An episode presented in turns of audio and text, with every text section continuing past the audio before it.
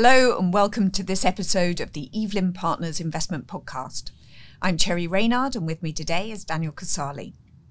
We're going to be discussing the direction of stock markets, shift in the currency markets, and the rise and rise of UK interest rates. We're recording this on Monday, the 3rd of July, 2023. Before we begin, here's some important information. Nothing in this recording is intended to constitute advice or recommendation and you should not take any investment decision based on its content. Any opinions expressed may be subject to change without notice. Remember that the value of investments can fall as well as rise, and that you may not get back the amount you originally invested. Past performance should not be considered a reliable indicator of future returns. Different funds carry varying levels of risk depending on the geographical region and industry sector in which they invest. You should make yourself aware of these specific risks prior to investing. If you're unsure about the suitability of an investment, or if you need advice on your specific requirements, you should seek professional financial advice. So, welcome, Daniel. Hi, Cherry. Now, in this month's Outlook, you've talked about breaking the bad news cycle. Could you talk me through why you think stocks have momentum? Yes, it boils down to the fact that fears of a deep global recession have eased. If you look at Google Trends, it shows that internet users are less preoccupied with a global recession than they were a year ago. It's probably not a coincidence that equities started to rally last autumn as these deep recession fears came down. Also, expectations of peak US interest rates have helped stocks to rally as well. Uh, what we have seen since June uh, is that the S&P 500 benchmark equity index has now risen 20% from its low point it reached in October 2022 to enter a commonly, if arbitrarily defined, bull market. So far, this rally has lasted nine months, and that's well short of the typical length of about five and a half years of the last seven bull markets that go back to 1969. In other words, once stocks enter a bull market, history shows that momentum can take over and sustain them. Okay, interesting. Um, but I mean, hasn't this rally been very narrowly based around kind of tech stocks and, and really just a handful of them? Oh, yes. I mean, the rally has been narrowly led by these artificial intelligence related stocks. And this is obviously a risk for investors. So, should investor sentiment sour on this AI theme, this could drag down the market. However, there is growing evidence that the AI led rally is actually spreading to the broader market. So, for example, over 60% of the companies in the S&P 500 have recorded positive returns over the past 12 months. And again, you also believe that there might be some residual boost from the COVID era policies. Is that right? Yes, households have plenty of unspent funds left over from COVID. Uh, these household excess savings uh, range from 6% of GDP uh, in the US to 8% in the UK. Uh, this is a useful source of finance to support overall consumption growth. Moreover, labour markets are tighter after the pandemic. During COVID, employees left the workforce to improve their lifestyle or retire early. This kept labour supply tight to insulate economies somewhat from higher interest rates.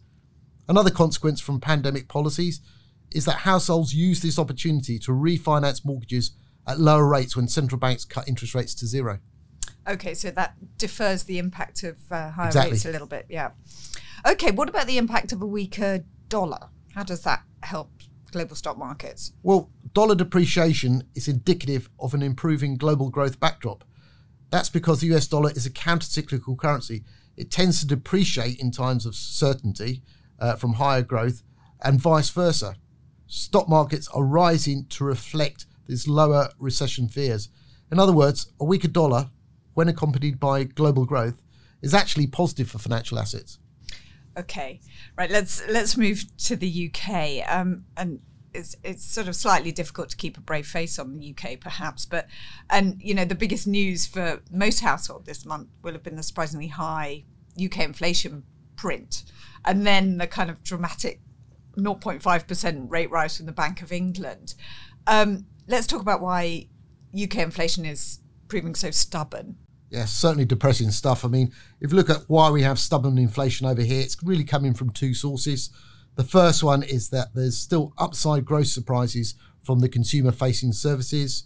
Uh, and second is resilient wage growth in what is a tight labour market, and it shows few signs of cracking.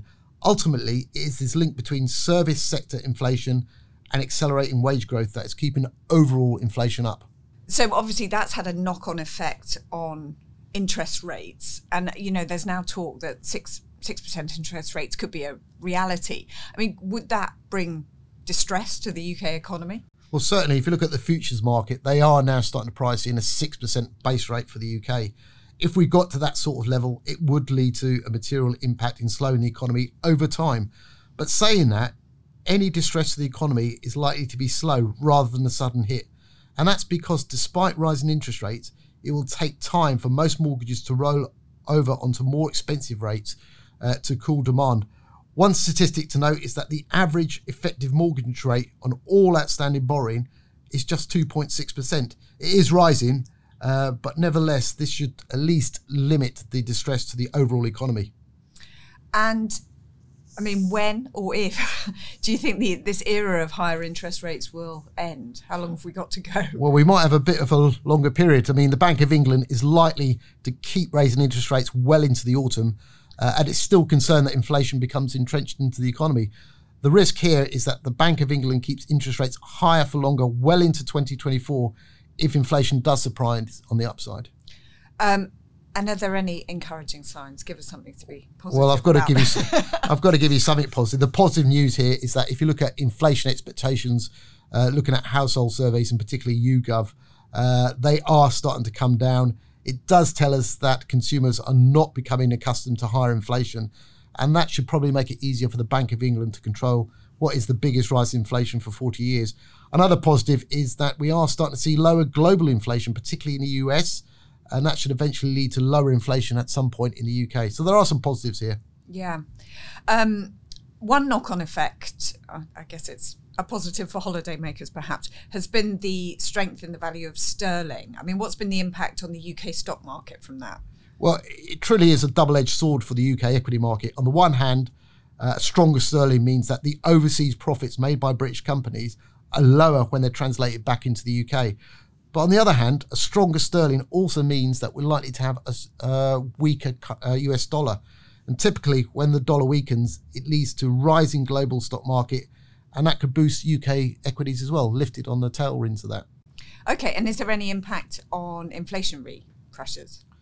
Well, the positive from stronger sterling is that uh, appreciation of the currency should eventually lead to lower inflationary pressure because it reduces the cost of imported goods uh, mainly and also services. So sterling gains can do something to mitigate uh, this part of inflation. But overall, when we look at inflation in the UK, it seems to be uh, domestically driven. So there are limits to what sterling can do here.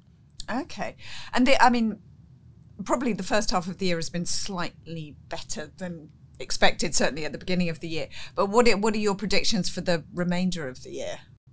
Uh, well, for markets, the important point here is that the world has avoided so far uh, a sharp economic recession like the pandemic in 2020. Uh, the UK back then actually fell by its greatest amount since the Great Frost of 1709. It actually lost 20% in one quarter.